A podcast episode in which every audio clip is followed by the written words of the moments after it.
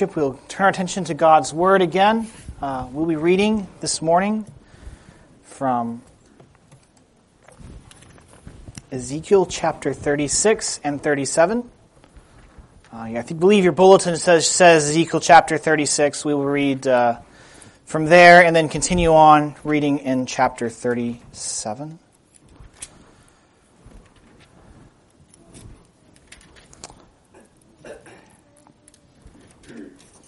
Ezekiel 36 we'll begin in verse 22 and read through verse 32. Then we'll continue on in chapter 37, reading the entire chapter. I invite you to stand as we read God's word.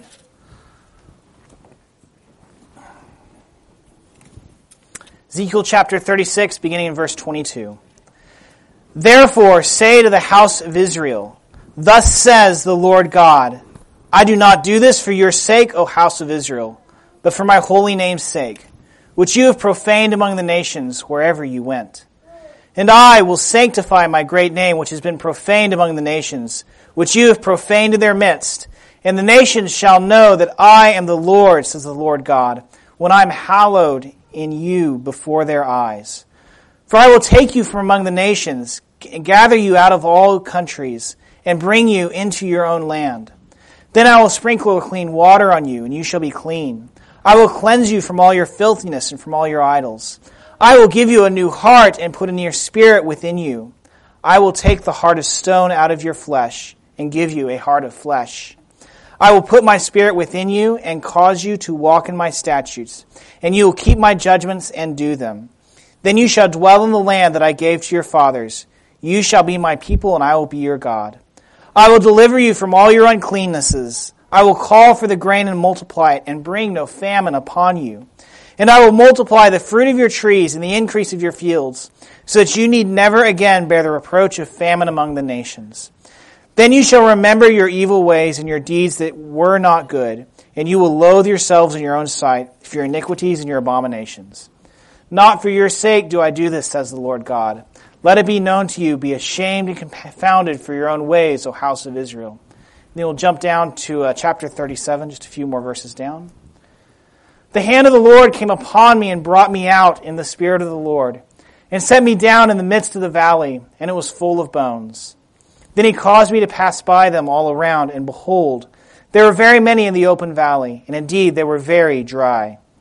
And he said to me, Son of man, can these bones live? So I answered, O Lord God, you know. Again he said to me, Prophesy to these bones and say to them, O dry bones, hear the word of the Lord. Thus says the Lord God to these bones, Surely I will cause breath to enter into you, and you shall live. I will put sinews on you, and bring flesh upon you, cover you with skin, and put breath in you, and you shall live. Then you shall know that I am the Lord. So I prophesied as I was commanded. And as I prophesied, there was a noise, and suddenly a rattling and the bones came together, bone to bone. Indeed, as I looked, the sinew and the flesh came upon them, and the skin covered them over, but there was no breath in them. Also he said to me, Prophesy to the breath, prophesy, Son of Man, and say to the breath, Thus says the Lord God, Come from the four winds, O breath, and breathe on these slain, that they may live. So I prophesied as he commanded me, and breath came into them, and they lived and stood upon their feet an exceeding great army. Then he said to me, Son of man, these bones are the whole house of Israel. They indeed say, Our bones are dry, our hope is lost, and we ourselves are cut off. Therefore prophesy and say to them, Thus says the Lord God, Behold, O my people, I will open your graves and cause you to come up, come up from your graves and bring you into the land of Israel. Then you shall know that I am the Lord when I have opened your graves, O my people, and brought you up from your graves. I will put my spirit in you, and you shall live, and I will place you in your own land. Then you shall know that I, the Lord, have spoken it and performed it, says the Lord. Again, the word of the Lord came to me, saying, As for you, Son of Man, take a stick for yourself and write on it, for Judah and for the children of Israel, his companions. Then take another stick and write on it, for Joseph, the stick of Ephraim, and for all the house of Israel, his companions. Then join them one to another for yourself into one stick and they will become one in your hand. And when the children of your people speak to you, saying, Will you not show us what you mean by these? Say to them, Thus says the Lord God Surely I will take the stick of Joseph, which is in the hand of Ephraim, and the tribes of Israel his companions, and I will join them with it, make with the stick of Judah, and with them one stick, and they will be one in my hand. And the sticks on which you write will be in your hand before their eyes. Then say to them, Thus says the Lord God Surely I will take the children of Israel from among the nations, wherever they have gone and will gather them from every side and bring them into their own land. And I will make them one nation in the land on the mountains of Israel, and one king shall be king over them. They shall no longer be two nations, nor shall they ever be divided into two kingdoms again. They shall not defile themselves any more with idols, nor with their detestable things, nor with any of their transgressions, but I will deliver them from all their dwelling places in which they have sinned, and will cleanse them then they shall be my people, and I will be their God. David my servant shall be king over them, and they shall all have one shepherd. They shall also walk in my judgments and observe my statutes and do them. Then they shall dwell in the land that I have given to Jacob my servant, where your fathers dwelt, and they shall dwell there, they, their children, and their children's children forever. And my servant David shall be prince, be their prince forever. Moreover, I will make a covenant of peace with them and it shall be an everlasting covenant with them. I will establish them and multiply them, and I will set my sanctuary in their midst forever. My tabernacle also shall be with them. Indeed, I will be their God, and they will be my people. The nations also will know that I, the Lord, sanctify Israel, whenever my sanctuary is in their midst forever. Thus far, the reading of God's word. Let us pray for his blessing upon it. Lord, as we gather this morning, we confess there are many distractions on our mind, many things that drag us away from your pure and powerful word. Pray that you would set these things aside, that you would turn our attention to what you have to say to us, and that you would work by your Spirit to apply these things to our lives, that we might be strengthened and encouraged and convicted and corrected as each one of us has need. I pray in Jesus' name. Amen. You may be seated.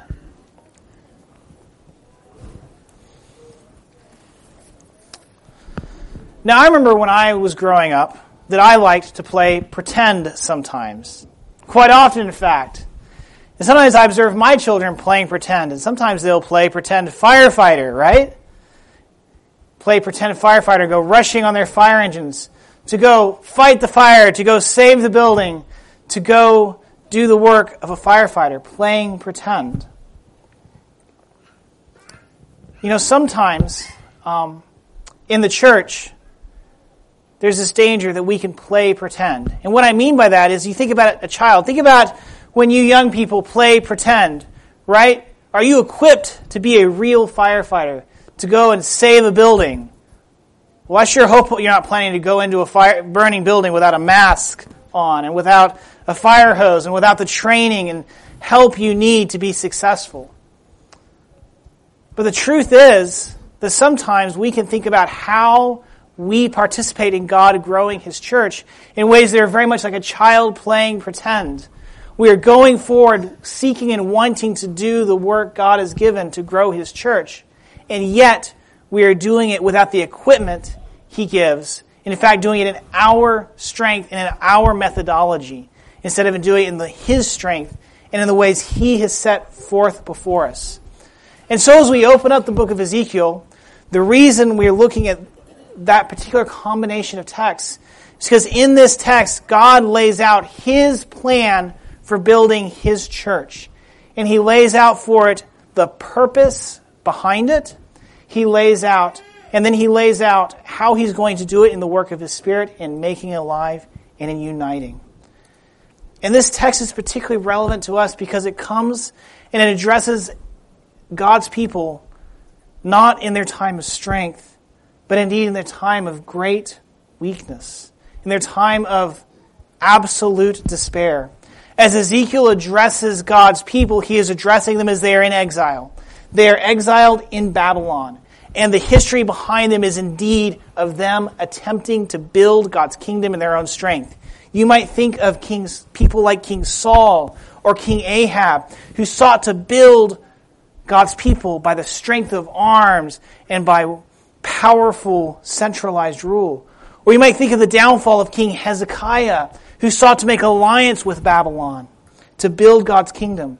Or you might think of what brought King Solomon down the sin of syncretism, of gathering in other gods in the worship, seeking other ways to build and strengthen God's people, and yet introducing to it rottenness to the core.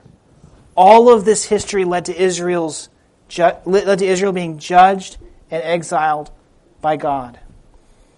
And so as Ezekiel is prophesying to these people who are in Babylon, having seen the temple destroyed, the questions they face, the questions Ezekiel answer is first, is God going to do anything with them? Is there any hope for them? Is God going to build them into his people? Is he going to advance his kingdom through them? And second, how is God going to do it? Where is that hope going to be found? And as we look at this text, we see that indeed there is, because when God, God because God is going to heal his people by his Spirit for the sake of his holy name, and he's going to do it by reviving his dead people and by uniting his dead people. And so first we're going to look at what God is going to do and why he's going to do it. And we'll see that in chapter 36. And there I really want to focus on the why. Why is God going to do what he's going to do? But as we first see, first we have to get our minds around what is Israel's condition? And I just touched on it. The truth is they're in exile. And the truth is that God sees them, he says, You are unclean. That is the weight of the preceding verses, in verses 16 through 21. God says, You became an idolatrous and unclean people. And so I had no choice but to judge and exile and destroy you, to cast you out of the land, to cast you from my presence, to scatter you among the nations. The condition of God's people at this moment is utterly dire. And what is worse is the problem is not external to them, but they are the problem. It is their sin and their uncleanness that has led to this condition. And so, when God comes and gives his plan, this is a word of great, great hope. What is his plan? He picks it up there, um, starting in verse um, 24, and he uses this whole list of things that God plans to do. Verse 24, I will take you from the nations and gather you out of the countries and bring you into your own land. God says, I am going to reverse your exile. Instead of being scattered, you will be gathered. Then he says in 25, I will sprinkle you with clean water and you will be clean. God says, I'm going to take away all that uncleanness, all that idolatry, all those things that led to your judgment. I'm going to wash them away and expunge them from you. Verse 26, I will give you a new heart, put a new spirit in you. So what was part of the problem of Israel? It wasn't just that they were sinful, but that they were stubborn in their sinfulness. That God would come to them over and over and over again with prophets with His Word, with judgments, with every opportunity to repent and turn away from destruction. And what did the people do? They plowed headfirst into destruction. They stuck on that path of idolatry, rejecting what God had to say to them. So God says, I will soften your heart. Then 27, I will put my spirit within you and cause you to walk in my statutes. I will solve the problem of disobedience in you, God says, by putting my spirit in you. I'm going to change you so you obey. So that you will dwell in the land and that I gave to your fathers, and you shall be my people, and I will be your God. They will be restored to fellowship with their God. And then, as we see in verses 29 and 30, they will experience fruitfulness. They will experience blessing and prosperity as they live together in God's land as God's people enjoying His blessing. What Ezekiel prophesies here is an complete reversal of God's judgment so that these people return to their God and live as His people with their God. But what does this hope rest upon? Ezekiel says it twice in these verses. He says it first there in verse 22. Thus says the Lord God, I do not do this for your sake, O house of Israel, but for my holy name's sake, which you have profaned among the nations wherever you went. He repeats it in verse 32. Not for your sake do I do this, says the Lord God, Let it be known to you. Be ashamed and confounded for your own ways, O house of Israel. Here's the truth God isn't looking on Israel and saying, I see great potential in you. I see how you're going to become a great people and a great nation, and we just need to develop you a little bit. He doesn't look at them and say, You deserve a second chance. He looks at them and says, Your behavior has shown that you don't deserve anything but destruction. But what does God choose to do? He says, I will glorify my name. I will gain the holiness, the honor that my name deserves, not by giving you the rightful destruction that you have earned, but by making you holy. So that first, when I restore you, you will know that I am holy. And second, as the nations see my sanctuary in your midst, they will know that I am holy.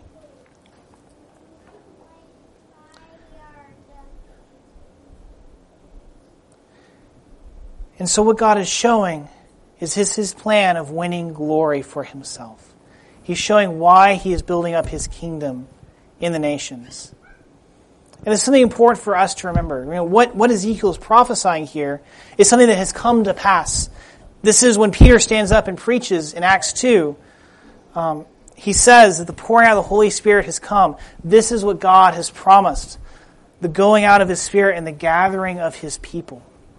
What we are experiencing now within the church is what God promised here. But it's important that we return to what his purpose is. His purpose is not that he saw in us great potential. His purpose is not that in us he saw a few places to tweak. Rather, his purpose for us is that he saw us as those who rejected him, who earned his condemnation, who deserve his destruction. And instead of doing that, he saved us. And so he tells us how that should transform our attitudes. You know, I think it's very easy when we're surrounded by a culture that has utterly rejected God. When we're in a world that is at war with Him, to gain the sense of superiority. We are better. We are better than those who are not gathered here today. We're better than those congregations down the street. We are better. And yet, what is God's prescription to His people as they experience His salvation? His prescriptionism is to remember what you did and to be brought low to be brought low and humbled before Him. And the gospel, the message of the gospel, the message of God, God has done for you in Christ Jesus should bring you low and see that God is using you as an instrument to show forth His holiness. And yet that should also motivate us because we recognize that God hasn't just saved us for no purpose whatsoever, but He has saved us so that we might be a display of His holiness. So, on the one hand, it should bring us very low into a state of repentance and of praise to Him for what He has done for us. On the other hand, it should make us strive to live lives that honor Him because He has saved us to the purpose that He might be honored. So, that is the hope that Ezekiel puts before God's people.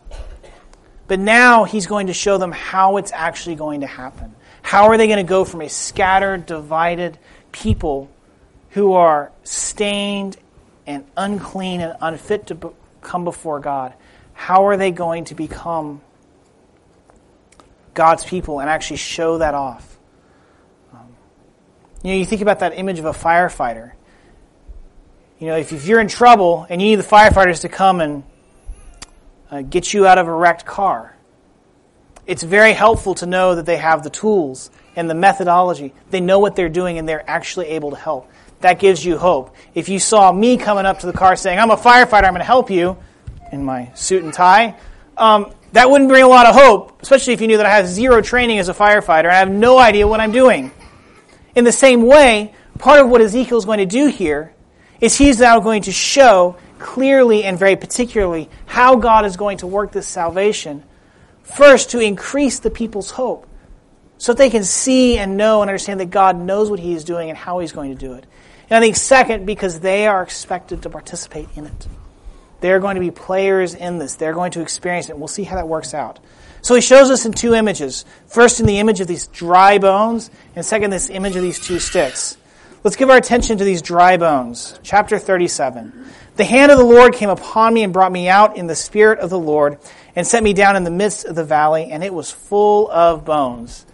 You know, usually when I hear this text, I always thought of valleys because I've been living in San Antonio for a long time, like they have in San Antonio, which are steep and craggy and narrow. And so I was like, well, okay, so we got this val, like this ravine that's just stacked full of bones. That's not actually what, what Ezekiel's describing. What he's describing here is, uh, as we were driving over um, from San Antonio, we crossed the Trinity River. And the Trinity River is this wide plain on both sides. What Ezekiel is seeing is he's standing in a river plain. And he is seeing bones just scattered all over this plain. What he is seeing is the leftovers of a great battle. And he is seeing the bones of those people who fought and died on that plain.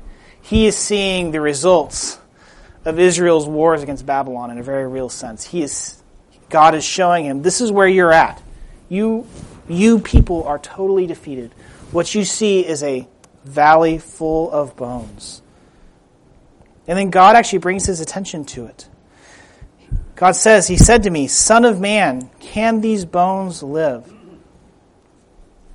Ezekiel, look out and look at this valley. Here are these bones that have been, these, these were dead bodies six months ago, and now they're picked clean bones, totally dried out.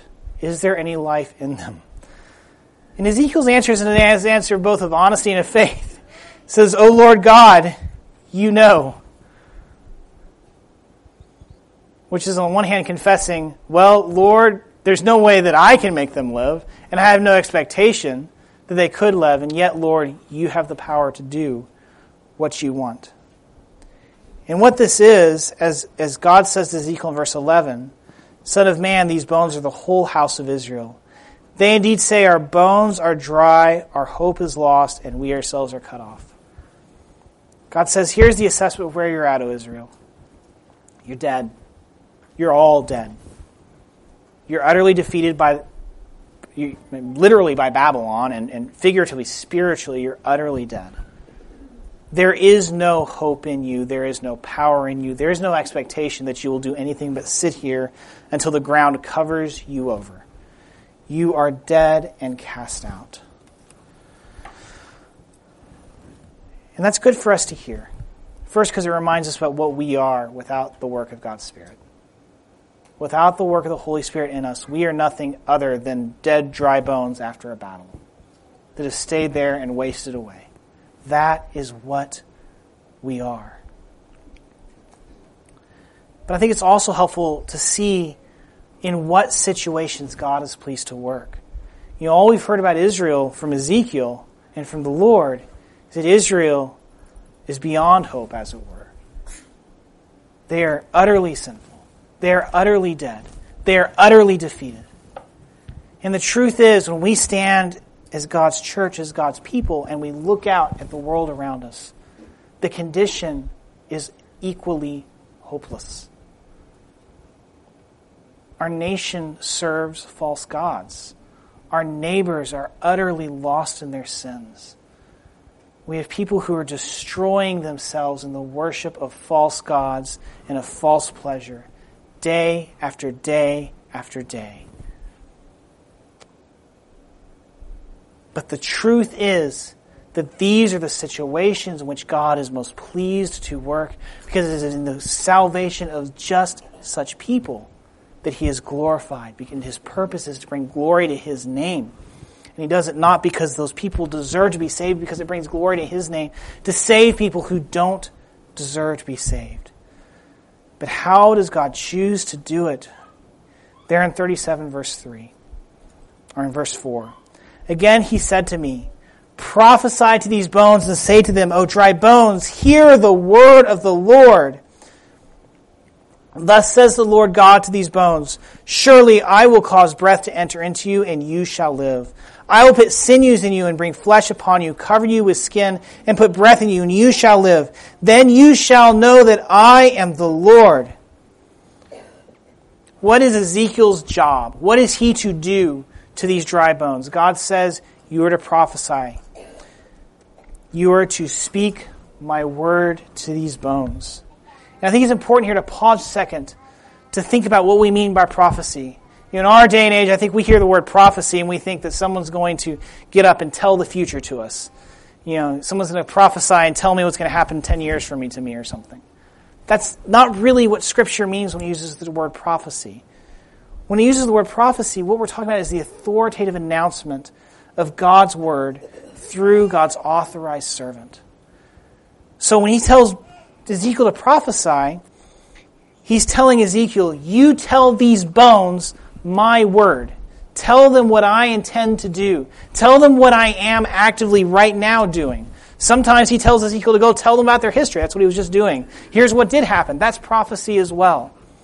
Which is why our spiritual forefathers have always understood that preaching is a form of prophecy. It's a form of God's ordained servant speaking God's words to you and applying them to you. It is how God's Spirit is pleased to work. And he makes that connection verse, there in verse 12. Therefore prophesy and say to them, that is Israel, O my people, I open your graves and cause you to come up from your graves and bring you into the land of Israel. And so the first way that God is going to save his people is through the proclamation of his word of hope to the people. It's the first way he's going to bring them life. But there's a second way. Ezekiel prophesies to the bones. The bones come together and they get, they get the tendons and the sinews and the muscles and the skin is all put upon them. And yet they're now just dead bodies lying there. They've come a long way, but they are not living bodies. They are not people ready to serve the Lord. They are dead. There's no breath in them. So God comes and he says, Also he said to me, Prophesy to the breath. Prophesy, Son of Man, and say to the breath. Here it's really important to pause a second. The word breath in Hebrew can mean breath, it can mean wind, and it can mean spirit. It's the same word and has every all of those meanings all in it. So prophesy to the breath, sometimes prophesy, prophesy to the wind, or prophesy to the spirit.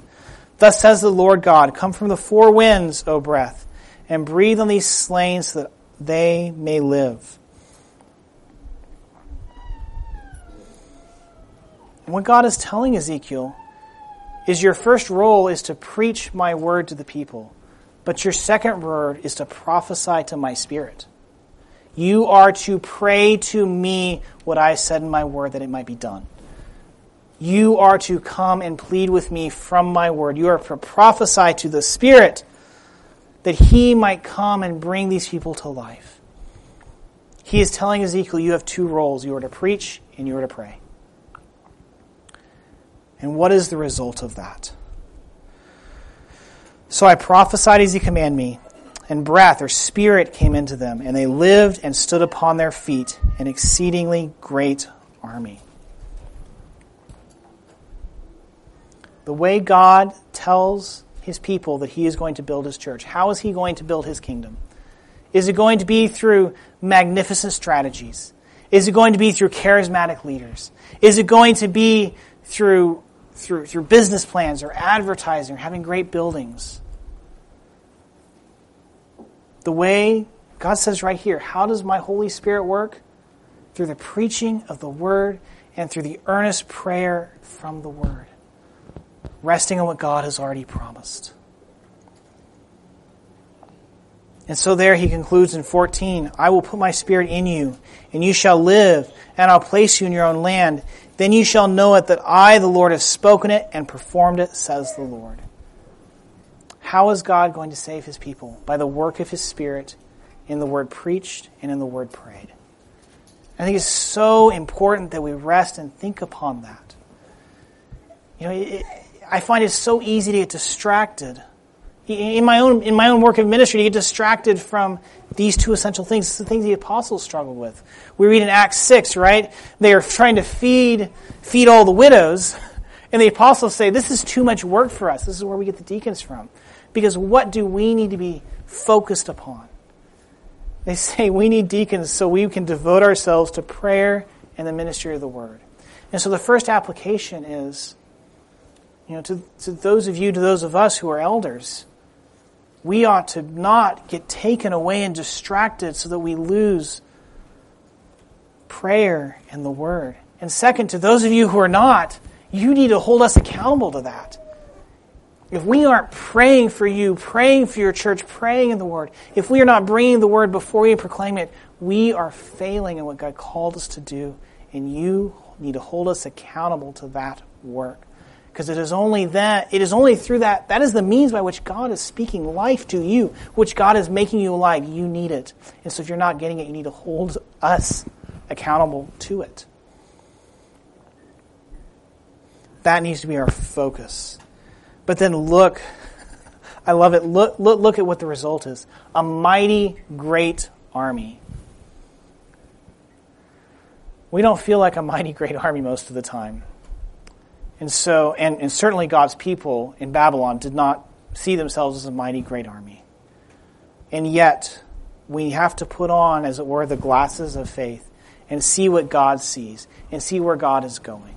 And see that though this may be a small place, and it seems like God is doing small things here, that each one of our little congregations are little companies in God's army, that we are each part of the pieces of what He is doing moving forward conquering the world, advancing Christ's rule over our nation. We are part of that. And it's so easy to lose sight of that in despair, in, in, in the crazy things that happen in this world. And yet it is true. God has formed us living beings to serve Him as an army. But there's one more thing that Ezekiel brings out that's going to happen when the Spirit comes and works in God's people. And it's the second picture. He says, Ezekiel, you're to take two sticks. So take one stick and write on it Judah. Take their stick, write on it Israel. You have these two sticks in your hand. And what are you to do with them? You're to take these two sticks and you're to join them together so that they are one stick. What's going on with this? Well, Ezekiel's referencing probably the greatest the, the thing that most greatly damaged Israel's witness to the nations, which is the fact that for most of her history, Israel was not one, but many. Israel was divided against herself. Um, it, recently in Ezekiel's day, that meant that there was the kingdom of Judah and the kingdom of Israel, actually two separate nations warring each other. That division goes way back. You might think of how God's people were divided in the house of Jacob, where the, the, the ten sons of Jacob were so enraged against the one son, Joseph, that they tried to kill him and sold him into slavery. Or you might think of in Moses' day when they're traveling through the wilderness and the sons of Korah come up and say, why does Moses get to be special? Why does Aaron get special? We want to, we want to rule too and there's war within the camp. Or you might think of the days of the judges when again we read about tribe warring against tribe.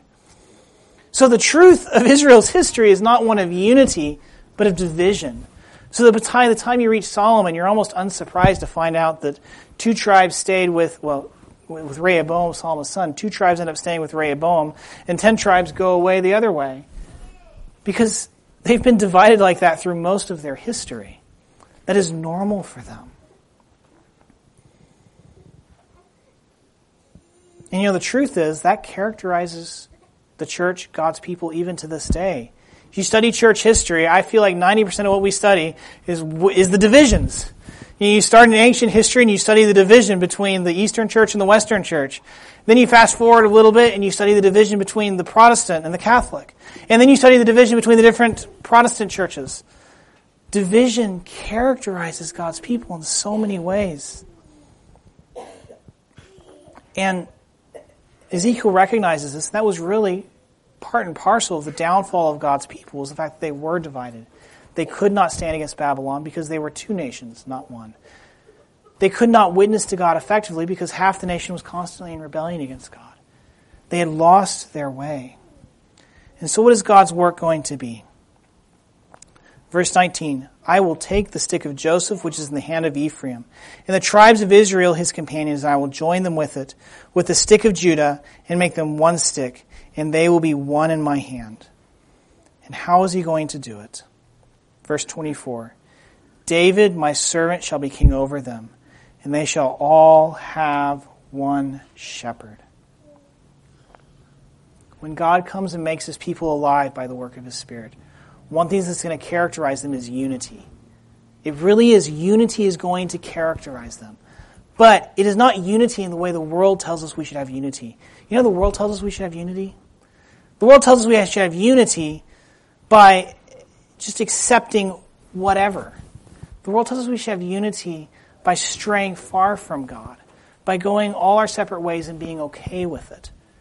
And that's what Israel tried for centuries. They all did whatever they felt like. That was, that's, you know, the judges, every man did what was right in his own eyes, and you got disunity, you got strife and discord. Rather, we will find unity because David, my servant, Christ Jesus, is our King. And that will bring us together. Then we are mutually submitted to Christ Jesus, our King. And there's two important applications there. First, is that we ought to find natural unity, natural concord with all those who call Christ Jesus King. That can bring us together, though we may not be able to house ourselves in the same denomination, though we may not be close to each other in other ways. The fact that they call Christ Jesus King means we're brothers and we have to work it out. That's a hard thing to say because it's very complicated, it's very difficult to make work, but it's true. But second, that the way to unity is never through compromise. It's never to say it doesn't matter. Rather, it's to say Christ is king and I will be submitted to him and I will call you to be submitted to him too, because then we will find unity. But then, as we reach these last two verses, I want to bring all this back together because we've gone a lot of different ways, and it seems a little crazy. God says, My tabernacle also shall be with them. Indeed, I will be their God, and they will be my people. The nations also will know that I, the Lord, sanctify Israel my sanctuary is in their midst forever. And this is why I wanted to cover so much ground, ground this morning. Because we started in verse 22 of chapter 36. I'm going to do this for my holy name, which you have profaned among the nations wherever you went. We started with God's people bringing shame and dishonor to God's name. Not only were they not advancing his kingdom, but they were bringing dishonor to it and, and destroying it from the inside.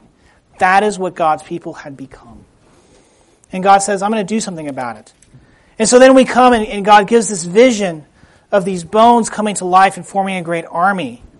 And so then he says to sum up that event in verse 14, I will put my spirit in you and you shall live, and I will place you in your own land. Then you shall know that I, the Lord, have spoken it and performed it. So he says first, the first step in God's building his kingdom is to restore and give life to his church, to bring them together and make them spiritually alive, to give them life, even as Christ Jesus has done for us. But then he concludes the chapter 37 that the nations will know that I, the Lord, sanctify Israel when my sanctuary is in their midst together. So, how is God advancing his kingdom through his church? First, he's making us alive. He is converting us individually, and He's building us and giving us life day by day through the preaching of His Word and through prayer. And then, second, through the rule of Christ Jesus as King, He's bringing us together. He's uniting us. And it doesn't feel that way very often, frequently, because we are constantly fighting. Yet He is uniting us. And that becomes a powerful witness to the nations, to those people out there who are looking on and going, Why are we doing what we're doing? They say, and they see the life that God has given us and the unity that He has given us, that we are all very different. Though we come from very different backgrounds, though we have different kinds of strife and things we could fight about, yet in submission to Christ Jesus we are brought together, and that becomes a powerful witness to the nations to see that God has made His home somewhere, and that place is right here in our midst. And, and so, what's the application to us? First, we need to be hopeful. We need to be very hopeful. And it's so easy to get cynical. It's so easy to get cynical in this world, partially because our culture is very cynical and we inherit it from them. And second, because there's a lot of things to be cynical about. You know, particularly as we're in an election year and, and the strife is ramped up to 11 and the fears are ramped up to 12.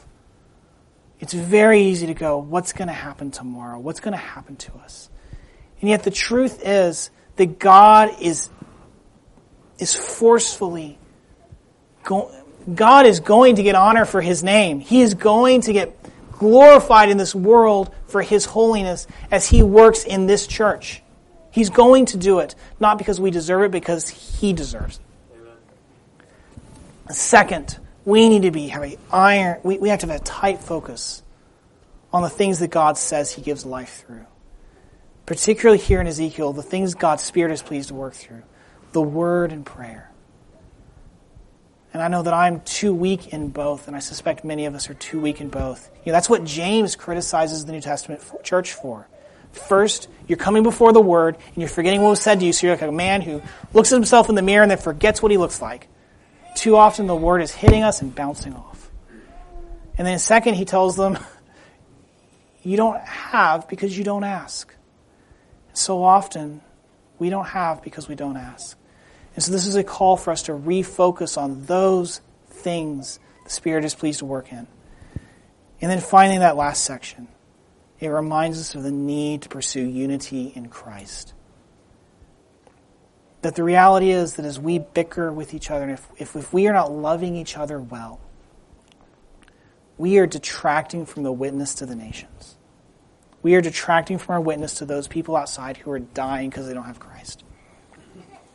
And so we need to pursue unity, not in everything goes, but the unity that is found because Christ Jesus is our King. Which means we love people who are hard to love because Christ Jesus is their King too.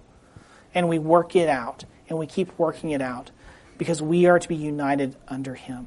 And what is the end result? The end result is that God is sanctified by the nations because they see that He has made His home with Israel people. He has made His home with you.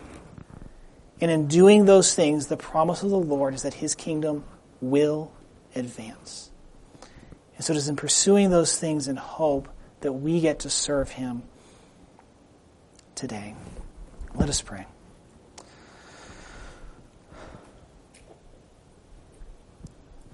Father, I thank you for these words. I thank you first for the encouragement that you don't come to us expecting us to be able to do the work, expecting us to be strong enough or good enough or to deserve your intervention. But you come to us seeing us what we are. We are dead. We are without hope. We don't deserve your love or your care or your concern. And yet you choose to make us make, make you choose to make us those who you will make yourself known to be holy by. And we thank and praise you for that. I pray that you would make each one of us responsive to your word, deep in your word, and submitted to it. That you would grow in us hearts that are quick to prayer. And that you would make us people who are united under King Jesus. So that your name might be made known to be glorious right here in Lufkin and in East Texas. That people might see us and say, we want to come live with God because we've seen what God's people are like pray that this would be true for each one of us today. I pray that you be with us as we uh, go forward throughout our week. I pray it in Christ's name. Amen. Now receive God's blessing. Now may the God of peace, who brought up our Lord Jesus from the dead, the great shepherd of the sheep, through the blood of the everlasting covenant, make you complete in every good work to do his will, working in you that which is well pleasing in his sight through Jesus Christ to whom be glory forever and ever. Amen.